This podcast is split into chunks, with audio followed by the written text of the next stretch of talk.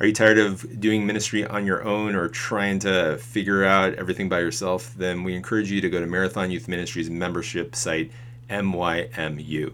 When you enroll in MYMU, we surround and invest in you in many different ways. First, by plugging you into a cohort, which is filled with like-minded leaders. And each cohort is led by an experienced parish leader who will ask the right questions, introduce you to new strategies and ways of thinking to help you build that ministry outside the box and overcome some of the obstacles that we face. In addition to the cohort, you have access to a growing list of online courses, resources, and other great content. And you're connected to an exclusive community with other youth workers where you could just get to ask those questions that maybe you're afraid to share in other areas or forums. So to sign up for MYMU membership, just go to MarathonYouthMinistry.com/MYMU or MarathonYouthMinistry.com and click on membership. And for $35 a month or $385 a year, you will be surrounded with lots of love, encouragement, investment, so that you can grow a healthy ministry that will lead to dynamic, authentic missionary disciples. Check it out.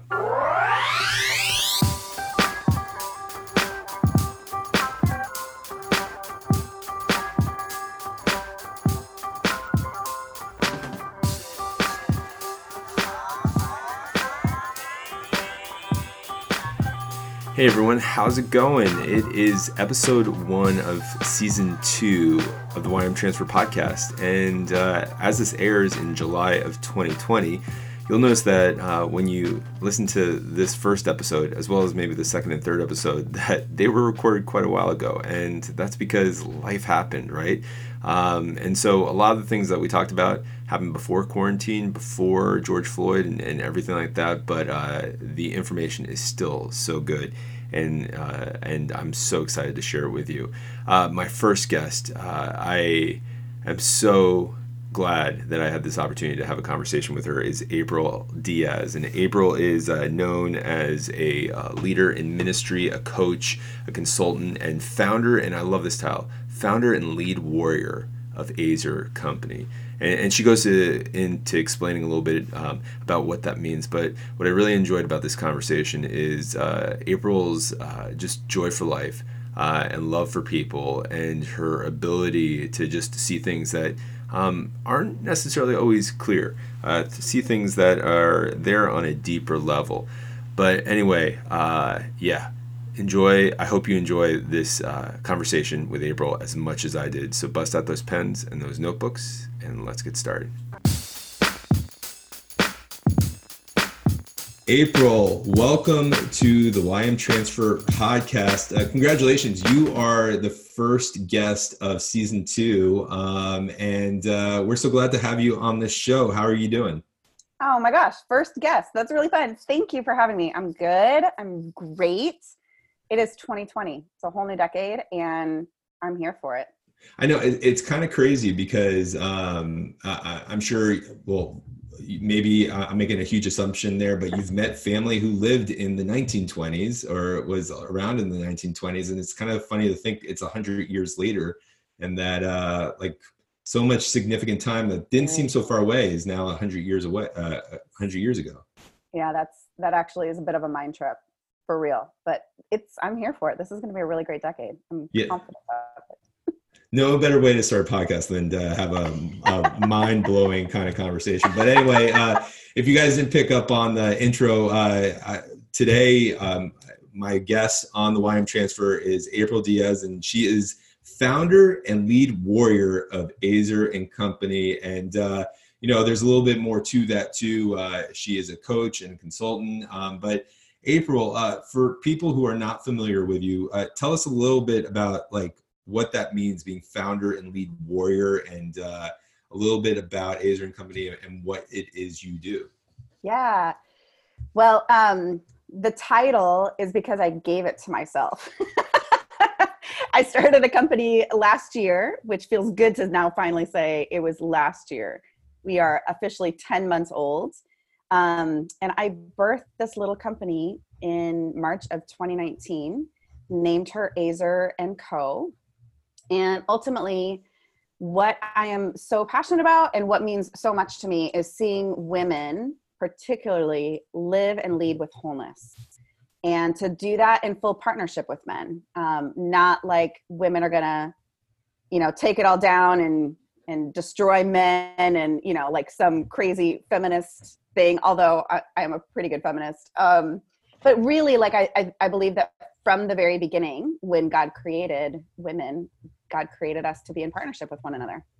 And so that's what we're doing. We're figuring it all out as we go, honestly. I launched her with an idea, a vision, a name, but that's about it. And really, I felt like God asked me to trust him that we would build this company in the company of other warriors and other allies. And so it's felt very vulnerable for me, honestly, in the last 10 months or so, to start a company without all of the things that people say you actually should start a company with. But I want to see women live and lead with wholeness and just kick butt in all spaces. And so I founded the company, which is why I have that title. And then I'm committed to lead it as the fellow Azer, as another warrior in the whole deal. So I just gave myself those titles because CEO felt a little bit too cold and far away, and also a little grandiose when you're like a baby company. But yeah, that's how we're rolling. Well, and let's face it too, when you start out a company and it's just you, or maybe right. You and a couple of people, you have to encompass so many different roles. And so right. When I look at founder and lead warrior, I mean, right, you're the lead warrior. You're not the general, you're not the captain, you've got to encompass it all. So that's awesome. That's really cool. We'll jump back to what you were doing before that and everything, but you mentioned something about all the things people tell you about starting a company, and I want to kind of ask you about that, because I feel anytime you're starting a project, anytime you're starting a company or an initiative, people are going to jump in and they're going to give you a whole bunch of like thoughts and feedbacks and advice, and it sounded like there was some that, not that you dismissed, but it was just kind of like, that comment struck me of, so what did you mean by all the things people told you about, and what are you learning? What worked and what didn't work? Oh my gosh, great question. So, I mean, I've never started a company from nothing. Really for 20 years, I have built other people's visions, and I've taken like the root idea of other visionaries, and I have designed it and developed it into real life. So I've got 20 years of experience in doing that, and I've loved it. It's been so awesome to just take like this raw idea and to actually make it into something, and to have people engage and follow and participate in that. But I've never actually started something from scratch on my own. And so there's just a whole bunch of things people tell you to do, like have a vision statement and a mission statement and a business plan and values and maybe a financial model and a specific set of core products that you have. And we literally had none of that. It was the name, which was full of vision for me, and the image of a butterfly representing transformation and breakthrough and growth. And that was really at the heart of it. We launched specifically in March of last year for two reasons. One was my daughter, who was 9 years old at the time, was going to do a current events presentation speech at her school, third grade. And so she had to write this little speech about something that was happening currently. And we looked at the calendar, and the day that she was presenting was actually going to be on International Women's Day. And so she came to me and said, she actually didn't know that it was that day, but we did a little bit of research there. So we discovered it was that day. And I said, what if you write your presentation on International Women's Day? She's like, well, what's that about? So she did a little research, figured it out, wrote her little 4 to 6 sentences. And the last sentence that she wrote was that International Women's Day was important because women are strong and powerful and have made a difference in the world. And she read me that sentence as we were driving. And I almost lost it. And I was like, she gets it. It was just like this beautiful vision. So that was the first piece. And then about a week later, I realized that March is Women's History Month, and I had never paid much attention to it, which is dumb, but I just hadn't. And I heard God very clearly say to me, if you want to start a company that is for and about women, why don't you join in the stream of what women have been doing for hundreds of years, since probably the beginning of time? And why don't you join in the stream? Because you're not doing anything new. You're coming alongside and you're jumping in the stream of what has already been happening. And I felt like so convicted of, yes, that is true. I mean, I think we'll do some things that are new and unique for this time and at this moment in history. But then all my excuses came up of like, but God, I don't have X, Y, and Z, all of the things that people tell me to have. And I didn't even have a website, and didn't have social media handles, like literally nothing. And God just said, would you trust me to build this company in the company of other warriors and allies? And I know enough about like how I've been wired and my personality and gifts and all that to know that is like the antithesis of what is natural and comfortable for me. And yet it felt very much in alignment with what spiritual formation looks like in my life. And so I said, yes, God, I'll trust you with that. So we launched March 15th, 2019, and we're figuring it out. And yeah, I'm learning so much. And I feel like Azure & Co has like been gestating in public, like growing outside of my womb. And her 1-year birthday feels like it will be an actual birthday, because we've been able to figure out a lot in the last year, but it's been very bumpy for me. Well, we'll be celebrating hard in my household, because actually March 15th is my son's birthday, my son Matthew's birthday. So we'll light an extra candle for Azure Company. There we go. It. Thanks. Yeah, I love that. I love how it came out of not just this, well, I want to be a consultant, so I'm going to start a company and I've got to do a website and all that kind of stuff. I mean, I can relate to that, because Marathon Youth Ministry, even though we've been a company for 3 years, it's been this organic process. I started blogging back in 2005. Wow. Which early adopter. I really hate looking back at those 2005 posts, because it's kind of like, this is blogging, blah, blah, blah, blah.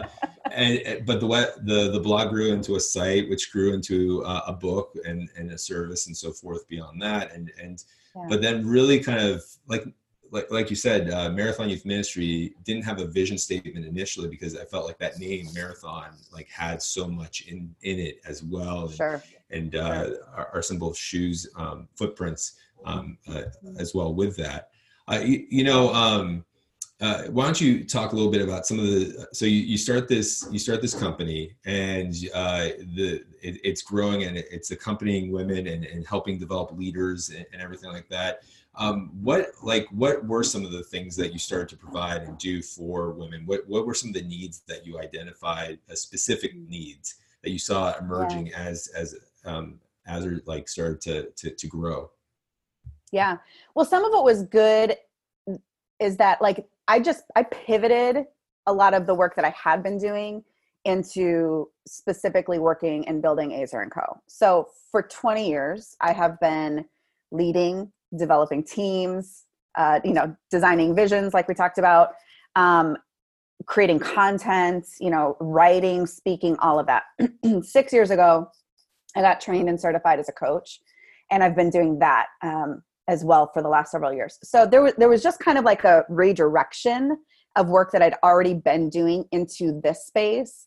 And so I continued with that part. One of the things that was immediately out of the gate that I did was I launched a podcast. My producer came to me and he's like, April, it's time. And I'm like, no, I'm not ready. And he's like, no, you need to do it. You've got a unique take on leadership and ministry and partnership and all that. He's like, just start something and figure it out as you go. So I launched a podcast that was specifically geared towards leaders on the fringe. So particularly women and people of color whose voices have been marginalized, oppressed, and silenced. And I wanted to be able to share their stories and how they have been leading, influencing culture, making a difference, but not been getting airtime, literally and figuratively. And so I did that. That wasn't a money-making service, but it was a bit of like a developing my heart and growing and just contributing and adding some value to spaces. But the coaching stuff I had been doing. So I continued offering one-on-one coaching. I mean, we still do that, and coaching groups for women who are leading. and in any space, not just the faith or the church space, but women who are leading in any context.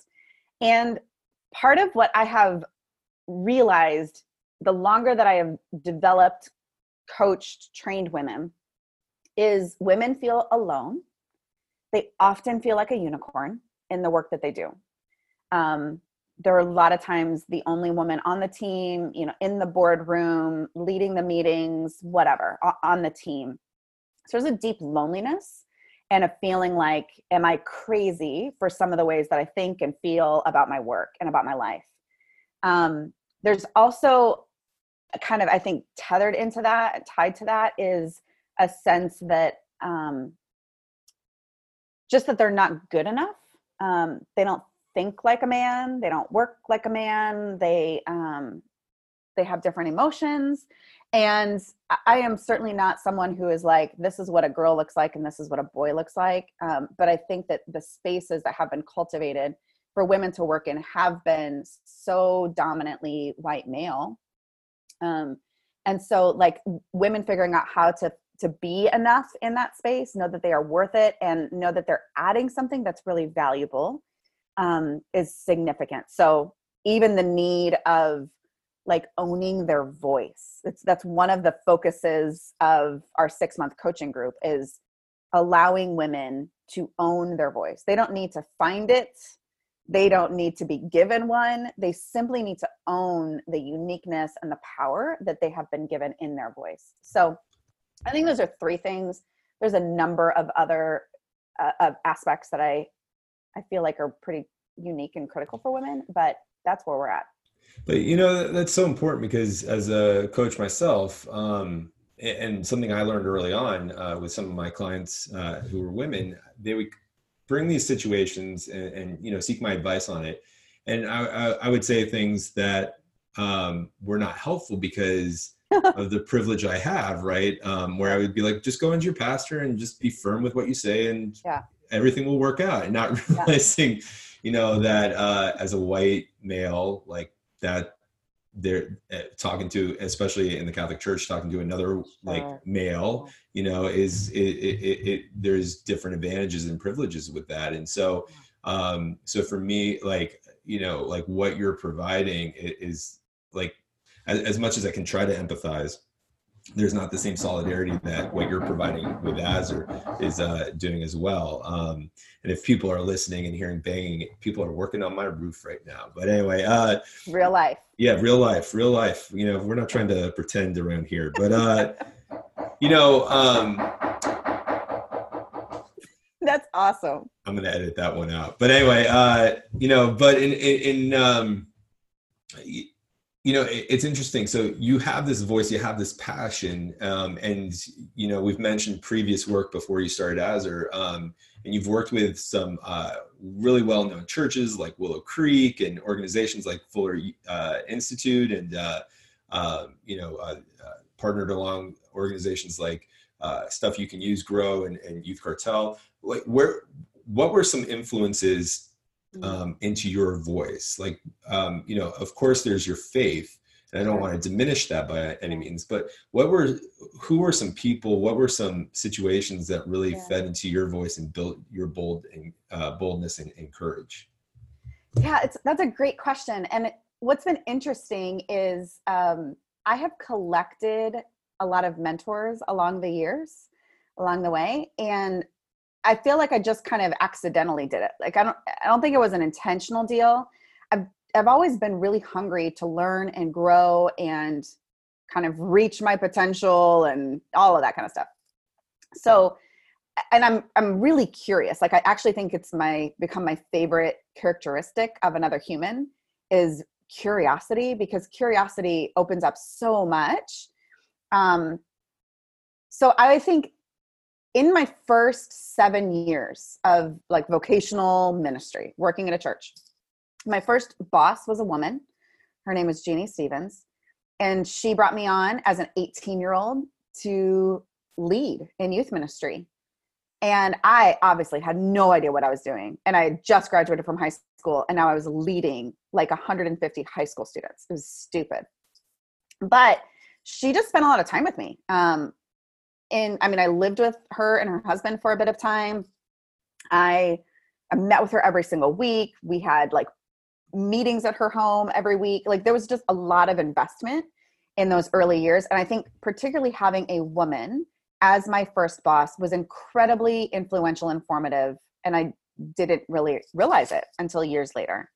I also was able to watch a lot of women from a distance do things that I'd never seen them do before. So when I was at Willow Creek in the late 90s, early 2000s, which is 1,000 years ago, some of your listeners were born then. So that's always humbling and centering for me, good God.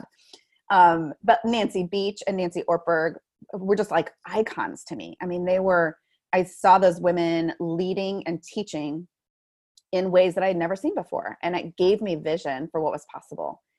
But at the same time, I had men that were really strong, who walk with me and believe in me. And I think that was so necessary as a woman, because I had very clear boxes, ceilings, restrictions that I entered into leadership, teaching, ministry with. And I needed for men to help break down those boxes for me. So in 2004, I moved to Southern California, my husband and I started working at New Song Church. And Dave Gibbons was the senior pastor, lead pastor, and he really believed in me. I was 25 years old, and I had six roles in 10 years during my time there. And I was the first female on our executive staff. I was became the first executive or female executive pastor, oversaw, everything in the daily operations. And that had never been done before. I got women on the elder board for the first time. And so he was really catalytic and influential for me to be able to see what was possible beyond me. Hendrik Kotze is my coach. He's also my partner now in the coaching training that we do for spiritual leaders. And he was a man who came alongside of me and helped me imagine what was possible beyond what I had presently seen. And so I think both men and women have been really critical. Sorry to jump in, but in what ways did he help you imagine? There's a couple of questions I have about mentoring that you sort of just touched upon, but just to start with that, in what ways did he help you think bigger? Because sometimes I think that's the challenge, right? We're so busy, we don't think bigger. So how did he help you do that? Yeah, well, first, I had never experienced coaching before Hendry, and Hendry is literally a world-class coach. He has incredible experience. He's trained over 5,000 coaches globally. He's worked in 30 countries coaching. He's provided coaching for 20 to 30,000 individuals in different contexts and formats. He's just brilliant. But I knew him. And so part of what I didn't have imagination for is I always thought I would be in full-time youth ministry in a local church. And that was a box that I had created for myself, in part because I felt called to it at a certain point in time, but also because that's all I thought that I could do. And particularly as a woman, there are so many restrictions and limitations often for us that when you find a space that you can lead in, you want to hold on to it and not let go of it, because you're if I let go of this, am I going to be left empty-handed? And so there were some very clear, self-limiting beliefs and limitations that I had. And coaching is a behavioral science. It is an actual, developmental science to help people be transformed. And so Hendry and I started working together on a project for our church, recreating spiritual formation and leadership development. And as we were meeting, I was I need you actually for my life, not just for the stuff that I'm developing, these processes I'm developing for our church. I need you to help me imagine what is possible beyond what I'm presently doing. Because I could sense that I needed to make a transition, but I wasn't sure how to do that, because all I'd ever known was full-time local church ministry. And I thought maybe I could or needed to do something different, but because I had no training, experience, or imagination for what that could be, I needed for him to kind of coach me into a process to build a bridge from where I was and figure out where it is that I wanted to be.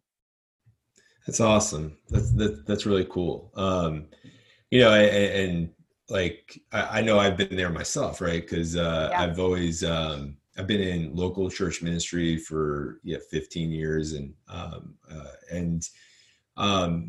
people have always been like, I'll never forget this. This was actually a wound that turned into a chip that turned into motivation.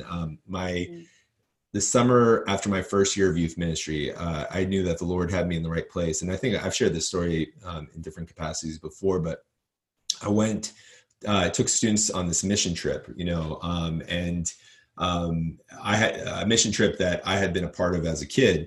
And I met the organizer, she was there. And I got a chance to just say, hey, thank you so much for creating this opportunity. It was so formative for me as a teen.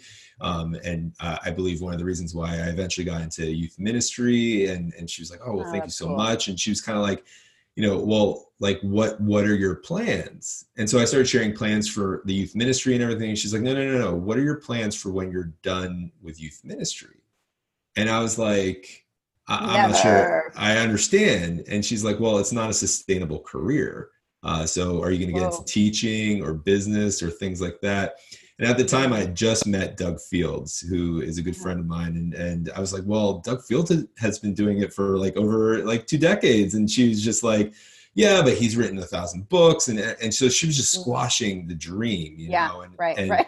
And just saying, what's the conventional path you're going to take? Because everyone else before you has taken that conventional path. And I remember being so disenfranchised by that, and then determined. And then it was kind of let me do this for a career. But then at the same time, I started to believe I'm going to do youth ministry for life because that's what I feel called to. But now it's funny how God has sort of poured into me this well, you're gonna do youth ministry. You'll always be a part of the local church because we're called to be a part of the local church. But let's look at Marathon, and let's look at how you're gonna accompany and work with other churches, leaders, youth workers, and the dream's still developing. Yeah. So that's so important that he was able to get to help you discover that, because if we get so narrow focused, if we put the blinders on, we're gonna miss so much of the world around us. Yeah, that's such a great point. I think that I also really hung on to it's youth ministry, ride or die till Jesus comes back, right? Or until I die, Yeah. The professionalization of youth ministry has been a beautiful thing, but I also, I feel like it limited my own imagination because I assumed this responsibility that I can't abdicate that. And go towards something else, because I don't ever want to view this as a stepping stone. Right. And I think that that's a healthy mentality, but it's not good when it holds you back from taking the next step. And so the reality is I will always love students. I will always love teenagers. I have a kid who's going to be a teenager in a hot second. So I'm going to be living that dream. But also it's not about the thing. It's about how you have been created, wired, gifted. And that's the primary responsibility, is to lead that out and to create and form that, not to just do the thing. And the thing for me for a lot of years was youth ministry and then the local church. But the bigger things need to be considered and not get sucked into that vortex. Does that make sense? Yeah, no. It definitely does. It's almost kind of there's nothing wrong with being a lifelong youth minister or working in a specific job for your whole career. There's a lot to that, but it's also being open to the fact that God can call you to another place or to another career or another path. And I think, one of the reasons why sometimes churches or ministries get in trouble is because we find a successful path or structure, and we think that that's no longer gonna, that no longer needs to change. And I've even talked with a lot of youth workers on the fact that where for a long time our jobs might have been program directors or networkers or anything. Now it's more of a role of advocacy and leadership development, and that advocacy doesn't necessarily have to be within your own local church, but even for the broader picture. And that's similar to like what you're doing, is where you started in local church ministry, and now you're advocating for people on the fringes, specifically women, and creating that platform, which hasn't existed, has been dominated by, one group for so long. And I think that's huge. I kind of want to jump back though, because you were talking about like mentors and how they kind of accidentally came into your life and everything like that. But like, and obviously God was introducing these people into your life, but do you think that was because you, of your own personality, of being able to connect and network with different people and just interact with other people, or I could imagine a place like Willow Creek or New Song, because of their stance and who they are, surrounded you with leaders? Do you think it was one more than the other, or if you could speak a little bit more to that, like, just, it seemed like you had this wealth of people you could choose from or connect with for mentors. Yeah, that's a great point. And I do think that has been an advantage that I've had, is being in places where there have been a lot of leaders. And I know that there's a lot of folks that are in, much smaller contexts, either in a job or in a community where there's not that as much. However, I've been pretty ferocious about learning in all kinds of spaces. So, podcasts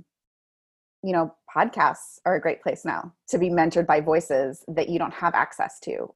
Books. I am dogmatic, like emphatic about leaders must be readers. You can listen to stuff for sure, but I think that there's something really powerful about actually like reading something. And so I've made a commitment to just read more than I can even put into practice, because I want to be transformed by that. So I think like however you learn from all kinds of different places, like just having that posture of learning what somebody can teach you, how they can help you, movies, just everyday life experiences. I've got 5 neighbor mamas that live just like on our block, and we're very different from each other, very different, but we all have kids the same age. And so it's like Lord of the Flies outside of our house on a regular basis. Kids are just running wild. But our neighborhood mamas and I are committed to learning from each other. So we do a book club together now. We're asking each other advice on, just silly things but life things like meal planning and how much do you spend on your groceries, and like, where do you help your kids like with their dentist, just silly things like that. But my point in that ridiculous illustration is I think that you can learn from anyone. And when there's this posture of like, I need to grow and I need help to do that, it can't come intrinsically from within, that you find a way. You can figure out where to find those voices. So yes, there's been a lot of folks that have directly invested into me and poured into me. But it's also been from a lot of people and places and things that are a little bit untraditional. Well, and I think there's 2 things to take away from there. One is the fact that we as leaders need to surround ourselves with leaders. So go where leadership is healthy and thriving and growing. Yes. And then at the same time, those of us who are leading others need to surround those people with leaders ourselves. And I think about that as a parent, right? As my wife and I often talk about, who are the men and women, adult men and women, that we're introducing our kids to? Like, who are they being exposed to? Because Grant, we love that the fact that they want to emulate and follow us, but that's kind of for granted, right? They're around us for better or for worse, but who are the other men and women we can intentionally introduce into their lives that can pour into them, or at least inspire them to do what God's called them to do? Yeah. It really does take a village. I mean, it's a cliche, but it's true for all of us. And the kind of the guiding focus for the coaching groups that I lead is that you have to lead yourself to your whole self. That is your responsibility. And I think that over the 20 years that I've been doing this thing, a good reason why people burn out or stay in the same place and are stuck or don't fulfill the dreams that have been within them is because they're not leading themselves, or they're not growing in those skills. Maybe they've got some things that have been helpful and kind of keep them on course, but that self-leadership deal is critical. And it's not taught in seminaries. It's not taught in colleges. It's not something that like you learn naturally. And so there's gotta be, I just think, an intensity around how can you lead yourself to your whole self, because everything kind of rises and falls on your ability to lead well based on that.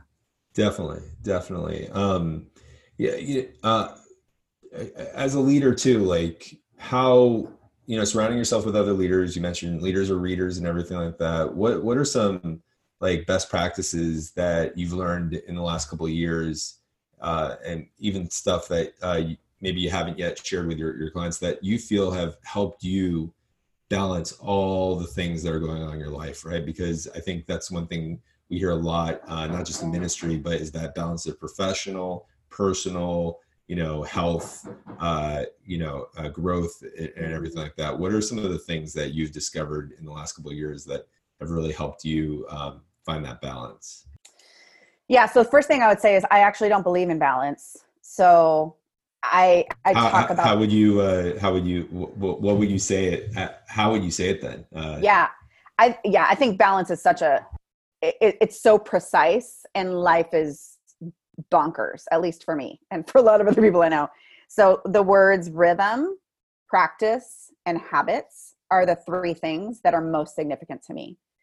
So these aren't maybe necessarily in the last few years, but a rhythm for me is a monthly day of silence and solitude. I have done it for the last 15 years, the first Monday of every month, with the exception of about 3 or 4 years when my kids were real little and I was treading water.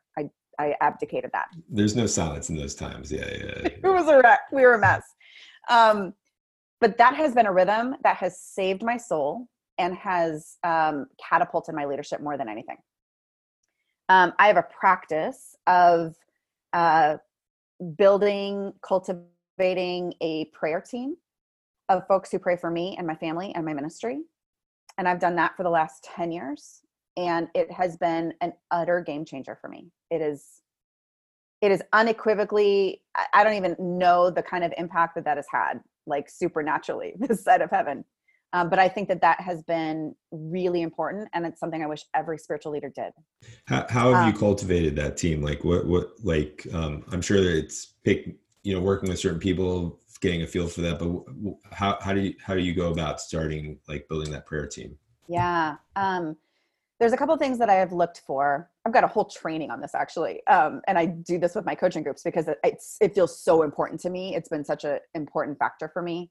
But the first thing is I have to trust their relationship with God, to ask them to be a part of that. I have to know that they love me and my family and believe in my ministry. Not that they're going to be like just the people that, yes, April, we love you. But just the sense of like, they're for me. And I need to know and see it displayed in their life that they are people of prayer. So they will come to me and say, like, we've been praying for you about this, this, or this, or like, we have a sense from God that maybe this is something that you need to pay attention to. And so I've looked for those three things on a prayer team.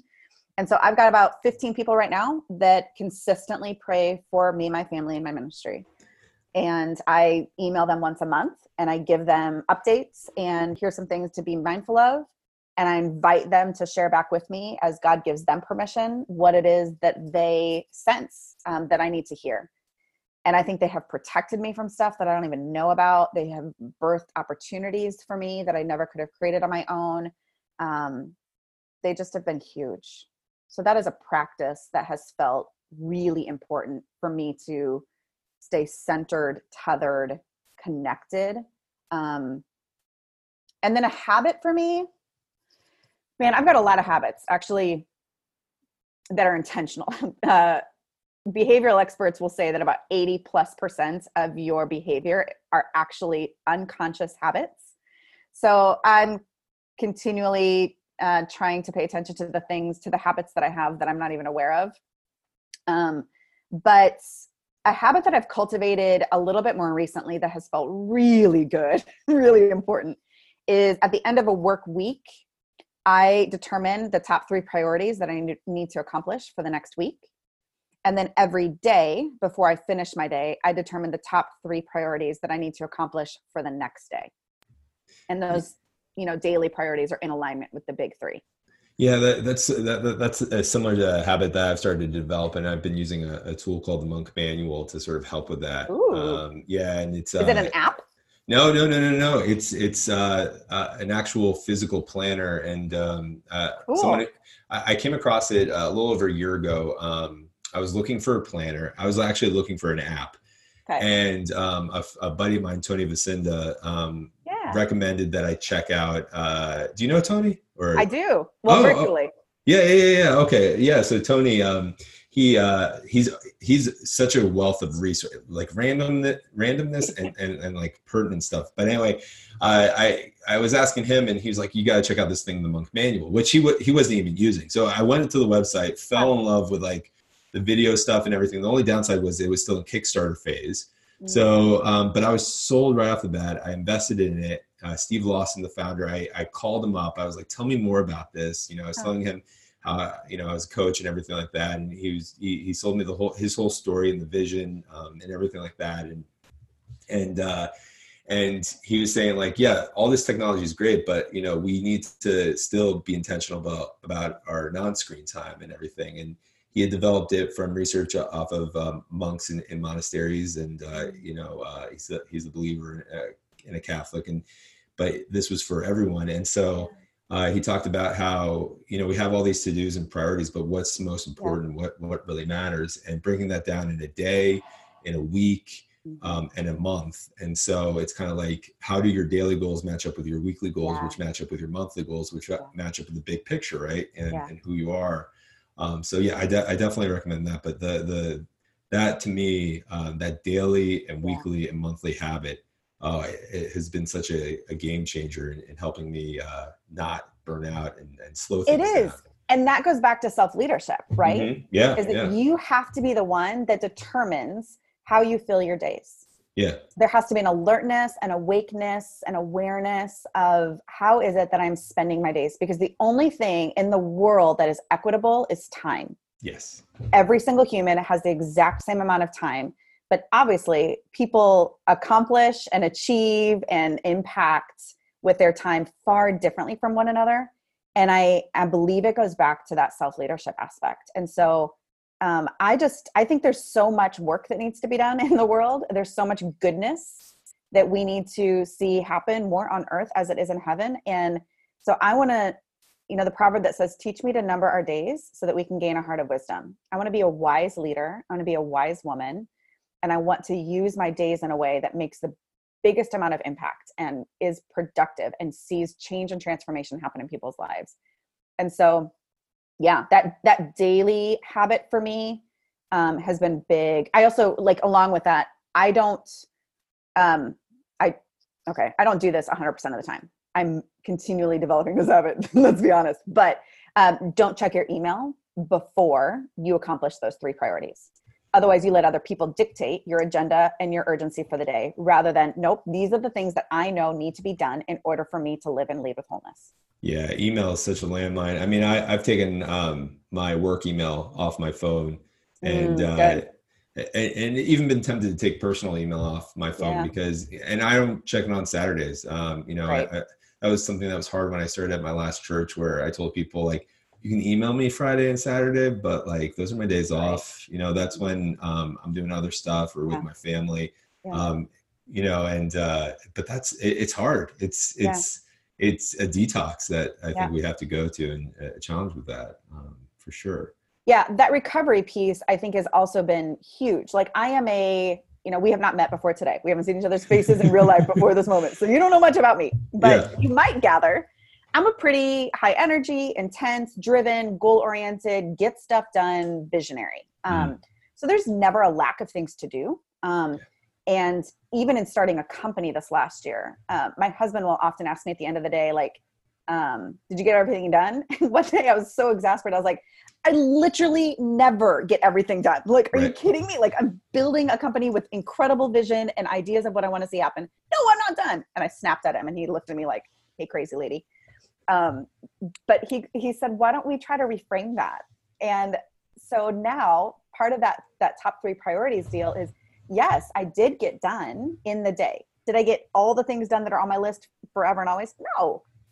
But I need that recovery in order to be sustainable, you know, and lead well over time. And so I've been increasingly like committed, dogmatic, intense about making sure that I've got recovery time, because I want to bring my best, not only to my work, but to my family. And the work is easy to invest in because it's, you know, more praiseworthy and there's money attached to it and all kinds of things that are not great for leaders, but I want to be good in all of those spaces and with my favorite four people on the planet. And to do that, recovery has to be a rhythm, a practice, and a habit. Yeah. You know, I sometimes, I'm starting to think that productivity is the new earthly treasure that we try to store up. And at the end of the day, like, it doesn't come with us, you know, God doesn't say, well, April, you know, you work 20 more hours than Chris did. And therefore here you sit at my right hand, you know, but it is one of those things where, I've had this conversation with my wife a ton of times. It's like, all right, what did I really get done? And even not what did I get done, but like, how did I sit in the day and see what God did? You know, like, how did I sit in the day and observe what my sons went through like, you know, or am I just so anxious to get to the next day so I can like continue to progress forward?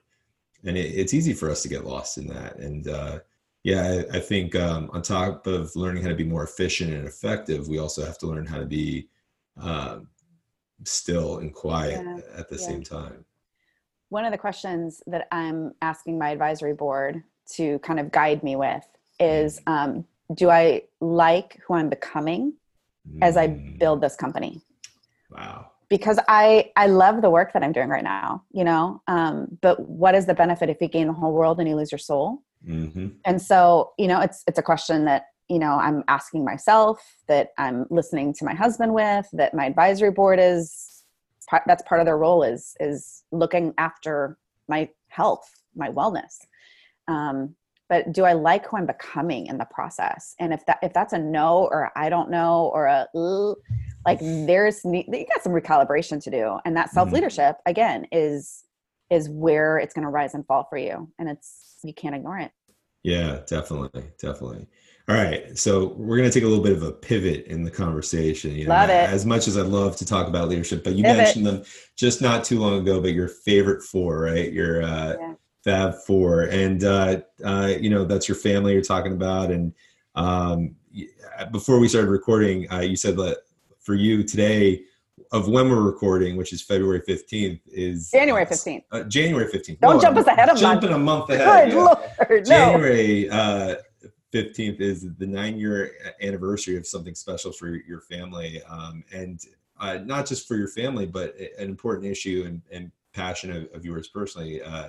Tell us a little bit about what's going on today. Yeah. So 9 years ago today, our family of four stumbled off of a plane at LAX. And we brought our oldest two kids home from Ethiopia on this day. So we were home forever together for the first time 9 years ago. And that trip home was exceptionally memorable. 40 hours on a plane or on planes, traveling with two little strangers who were now our children and had our names and had US passports. But yeah, so today I'm a little bit in like reflective, like sentimental, nostalgic mode because that day was very sweet, like collapsing off of the plane into friends' arms as we like were a family of four instantaneously. But certainly, yeah, it's such a bigger like heart and passion for me with, how God has formed our family. Yeah, and you know, one of the terms you mentioned when we were talking right before we hit record was theology of adoption. You know, and can you tell us a little bit more of like what that means, or like what you mean by that?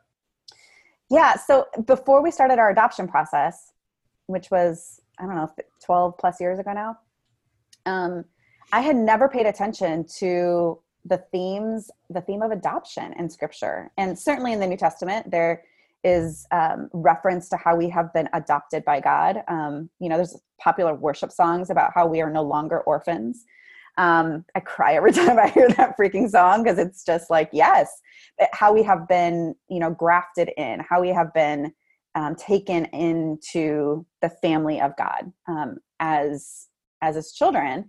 But even like throughout the pages of Scripture, like I had never paid attention to how Moses was adopted, or how Esther was adopted, or how Jesus was adopted by Joseph. You know, I mean, there's throughout the pages of Scripture such rich language and theology around how it is that we become family, and how we, even if we don't share bloodlines, you know, that there's a forever sense of we belong to one another, and we care for one another, and we're brothers and sisters, sons and daughters, even when it doesn't necessarily make biological sense. No, that's good. That's all. You know, and I never thought about that too. But as you started to point out those examples of adoption throughout Scripture, and how that's so important, and you know, and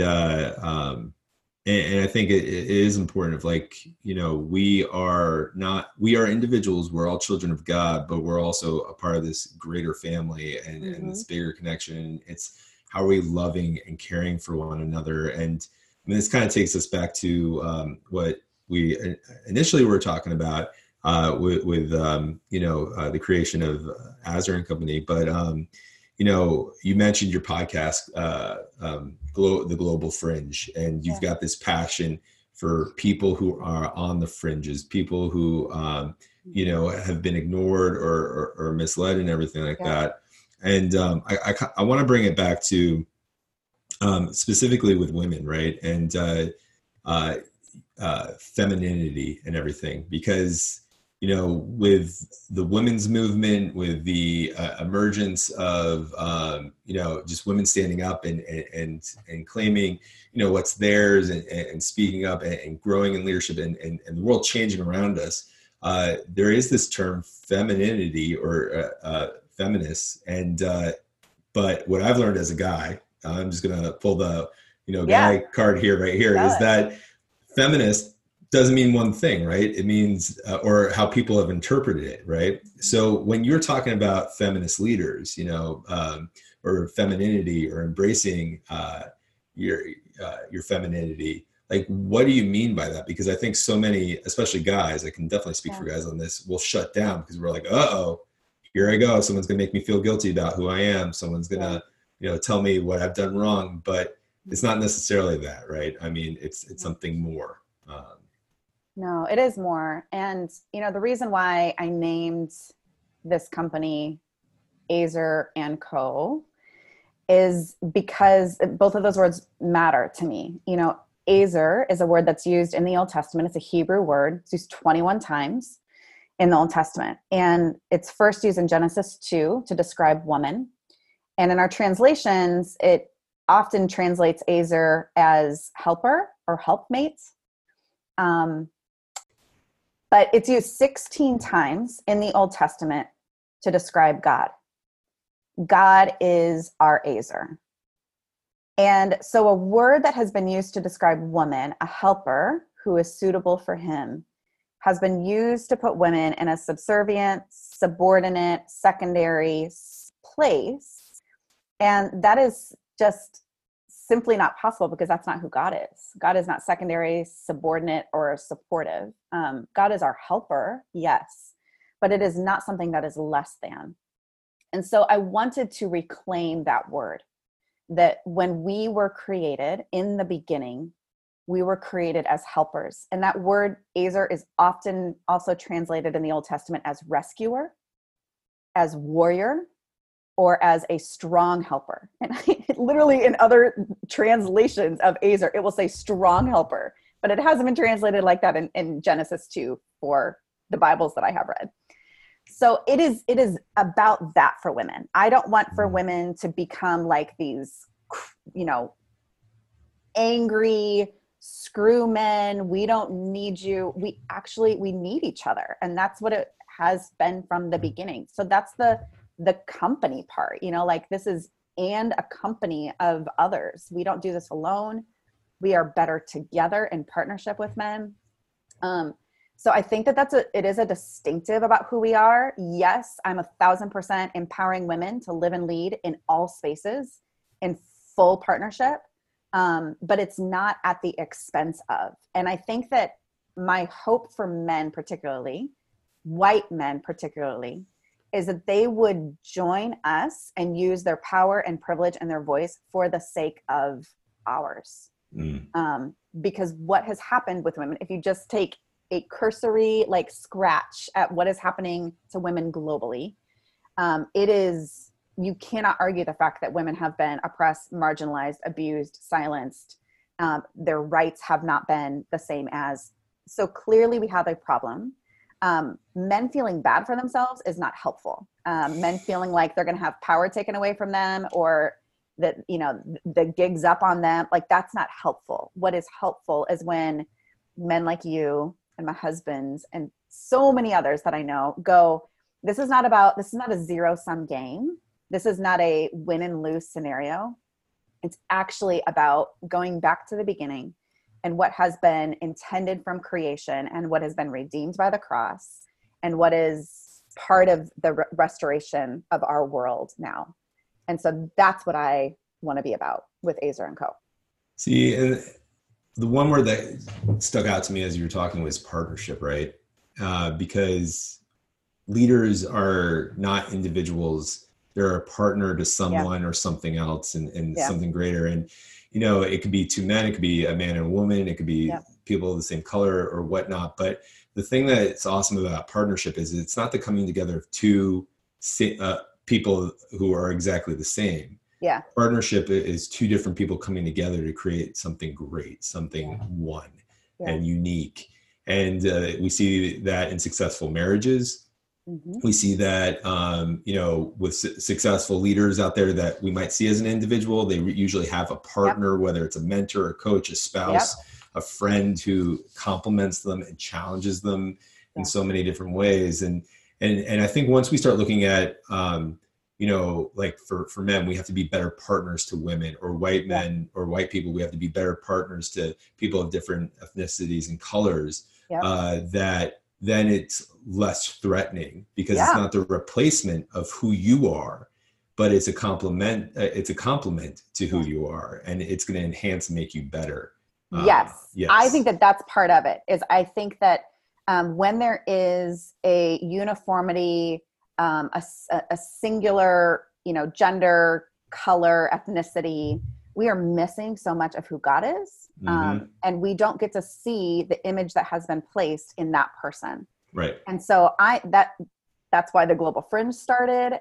That is what we're all about with Azer & Co. I actually call men who think like this, you know, believe this, want more of this, I call them allies. So the women, you know, I call Azers, and then the men I call allies. And Tremper Longman III has a really beautiful like description or translation of ally. He says, when I think of an ally, I think of men and women standing back to back against the wilds of chaos as God's image bearers who bring goodness and order in God's name. And that's what I think it needs to look like, is like standing back to back. Like we are fighting on behalf of goodness and of the kingdom coming on earth as it is in heaven. We're not fighting each other. Like there is a fight against powers of darkness and evil and division that are not a result or a reflection of the kingdom of God.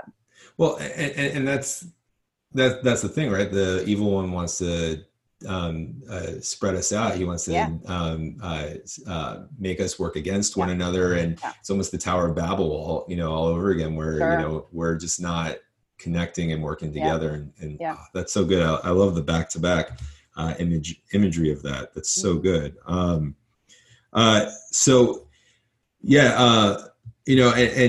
for me, you know, and I mentioned this before, as a coach, consultant, a youth minister, a father, you know, every role that I play, every hat that I put on, it's been so important to learn from people who are like me, but most importantly, people who are not like me, because I found that I am my best self when I meet someone who's different from me, because what they do is they challenge me to look outside of myself. Yep. Right? Because when someone challenges something that you've taken for granted, before you were mentioning these 80% of habits that we do unconsciously, if there's no one to point those out to challenge you on that, then you only know 20% of yourself. Totally. And I want to know who God has created. I want to know the uniqueness. You know, Psalm 139 says, knit me in my mother's womb. I want to know each thread. That only happens when we really surround ourselves with people who are going to do that. Yeah. So I appreciate that. This has been a great conversation. I only have just a couple more questions, something that I love asking other leaders. You mentioned that leaders are readers. Mm-hmm. What, two-part question. First one is, what book in the last year has totally changed your world, challenged your paradigm, you know, just consumed your life? And, or if you can't narrow it down to one, just, you know, maybe a couple, but what book would that be? Oh, that's really good. Okay. So the first thing that I would say is I have a practice in the last several years that I will read almost exclusively authors who are women and people of color. And that is because for the first 35 plus years of my life, I pretty much was exclusively learning from white men. So you talk about that thread. Man, I got that. I know that note that's played. I've not learned enough from women and people of color. So my reading lists in the last several years have been almost exclusively women and people of color. Mm. So I think that could be a good challenge for some listeners, is if you want to do some growth and expanse and, you know, have your world blown up in beautiful ways, that would be a great starting point. Mm. I would say the first book that came to mind is Ta-Nehisi Coates' book, Between the World and Me. He is brilliant, African-American man who wrote a letter to his son about what it's like to be a black man in America. And my black son is almost 12 years old. And so it's an increasingly important thing for me to know the world that he is in. So that book was very painful, very intense, and incredibly educational, and infuriating that there's so much of what it looks like to be black in America that I don't know, even growing up in our school, in our educational system. The other book, ironically, is written by a white man. So I'm not going to pretend like there's no judgment on that. Yeah. No. I'm going to be real. I mean, I read Atomic Habits last year by James Clear, and it is remarkable. I go back to it a lot. But one of the things I actually did realize is in the last year, I've been reading a lot of business books and a lot of entrepreneur marketing, you know, like how do you form something like this? And I have noticed a lot of them are written by white men, which is also of concern to me, is that our business has been shaped by a very small perspective and a very small, like, fraction of our actual culture. So yeah, it's been an interesting thing for me to kind of see, like, where the gaps are, and us seeing a fuller picture of what business and work can look like from other perspectives. Yeah, no, that's good. That's good. I haven't read those books. I've heard of the second one before, but definitely adding those to my list. So that kind of brings me to similar question, but what is there a book out there that you've been gifting a lot, or that when people are like, April, you know, I want to do what you've done, or like that you recommend, or feel like is a great place to start on a path of leadership? I actually have whole lists on Amazon that you can share in show notes if you want. Yeah, no, definitely. We'll do all that. All kinds of different things. You know, one of my favorite books on leadership these days is Brene Brown's book, Dare to Lead. Oh, that's a good one, isn't it? Yeah. Have you ever listened to the audio version of that before? I did. I listened to the audio and then I bought the book because I needed to have it in writing. Yeah. So I loved hearing her read it. And again, like it was really refreshing for me because a lot of what I've learned about leadership has been from white men. And hearing, and some pieces of it have very strongly resonated and have like fit me like a glove. And then there's been other pieces that have felt so foreign to me. And so reading her book just felt far more native to how I think about leadership and how the kind of leader that I want to be, the kind of company that I want to build, the kind of team that I want to form with Azure and Co. So yeah, I think that book was really helpful for me a couple of years ago. Yeah. She, I would say leader from afar, meaning someone I've never met. She's been the most influential leader from afar in my life in 2019. It was funny. I was speaking at a conference and another guy that was co-presenting with me used a little animated short of hers on empathy. Right. And I was just like, and I had heard about Brene Brown. I didn't know much about her. Went home, talked to my wife, who's in HR, and she's like, of course, I've been reading Brene Brown for years. And so we just started talking about her. I started reading her books, and then her Netflix special came out, and I laughed, I cried through it. It was awesome. And so much of how I've approached not just coaching with Marathon, but even relationships I've had, she's just so much wisdom and such an amazing person. Would love to meet her one day for sure. Totally. But, totally. Yeah. That's awesome. She's one of my patron saints. Can I say that? Yeah. You can say that. You can say that, definitely. But that's really cool. That's really cool. So another question that I like to ask, and this is influence of my wife and her HR background. So if you were given any superpower, to use in your career, so with Azure and Company and everything like that, what would that superpower be and why? Ooh. Okay, my answer has always been teleportation. That's what a lot of people say, yeah. That or levitation. Levitation, no, I don't have it. But I've traveled enough in the last 6 years to be like, man, it'd just be great if I could click my heels and get to another place. But you framed the question differently. So I'm going to say like a supernatural or a superpowered empathy for people. Okay. It's to really understand what it is that they want and need so that we could create it all day long for Azure and Co. That feels like such a mystery box for me in some ways, even though I am a woman, I am a leader. I know that there's so much work to be done and I don't want to waste any time creating, providing, offering things that aren't people are so hungry for that it just catches like wildfire. So I think that empathy piece would be my superpower. Awesome. All right. One last question. Okay. And this is an odd question. I'll frame it as that. Usually we ask people, what would you tell your, 20-year-old self or, yourself 10 years ago? What would you tell yourself if you could travel forward in time? What's something that you'd like to tell your future self? Oh, that's such a good question.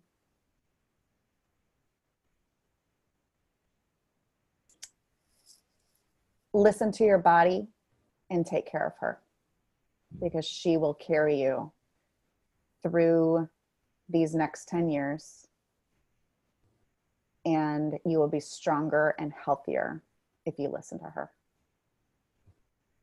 Awesome. Yeah. I just turned 40 last year. So that's, I would hit 50 in 10 years. And I think that the 40s, that's an important piece. I believe that the spirit of the living God resides within me, and it is my physical body is the way that I get to carry myself through life. And I have not, and I think a lot of us have not done a good job of paying attention to you know, aches, pains, tiredness, you know, mental well-being in ways that if we would, going back to self-leadership, it would change the trajectory and the outcomes for us in ways that would be really beneficial for the world. Yes. Awesome. Well, that's a really great place to wrap up. And April, this has just been a joy and a pleasure. And we'll definitely in the show notes link, all these so many great resources. I took so many notes and everything like that. But April, if people want to reach out to you and they don't go to the show notes and they're just listening on their iTunes or Shopify account, like a Spotify account. Spotify. Where is a good place to reach you? What's a great way to get in touch with you? Yeah, so you can go to azerenco.com, AZERANDCO.com, and like all of our coaching stuff is on there. The podcast is on there, speaking, etc. You can follow us on Instagram at azerenco. We've got a Facebook group that is just fantastic. It's growing every day. So it's a private Facebook group. You have to request to join it, but it's Azer & Co. So awesome. Well, we'll definitely be in touch. And even though it's amazing, our first conversation is recorded, but for the history books. I look forward to many, many more. But April, again, thank you so much for being on the show. And thank you to everyone listening. We'll see you next time. Peace. We thank you for listening to this episode of the YM Transfer Podcast. And if this is something you enjoyed, we encourage you to go to our iTunes page to leave a review and to know that you can subscribe at iTunes or anywhere else this podcast can be heard. And of course, you can go to MarathonYouthMinistry.com to hear past episodes. And lastly, we encourage you, of course, share this with your friends, your families, your coworker, anyone else you know who might benefit from this podcast. We would be eternally grateful. Thank you.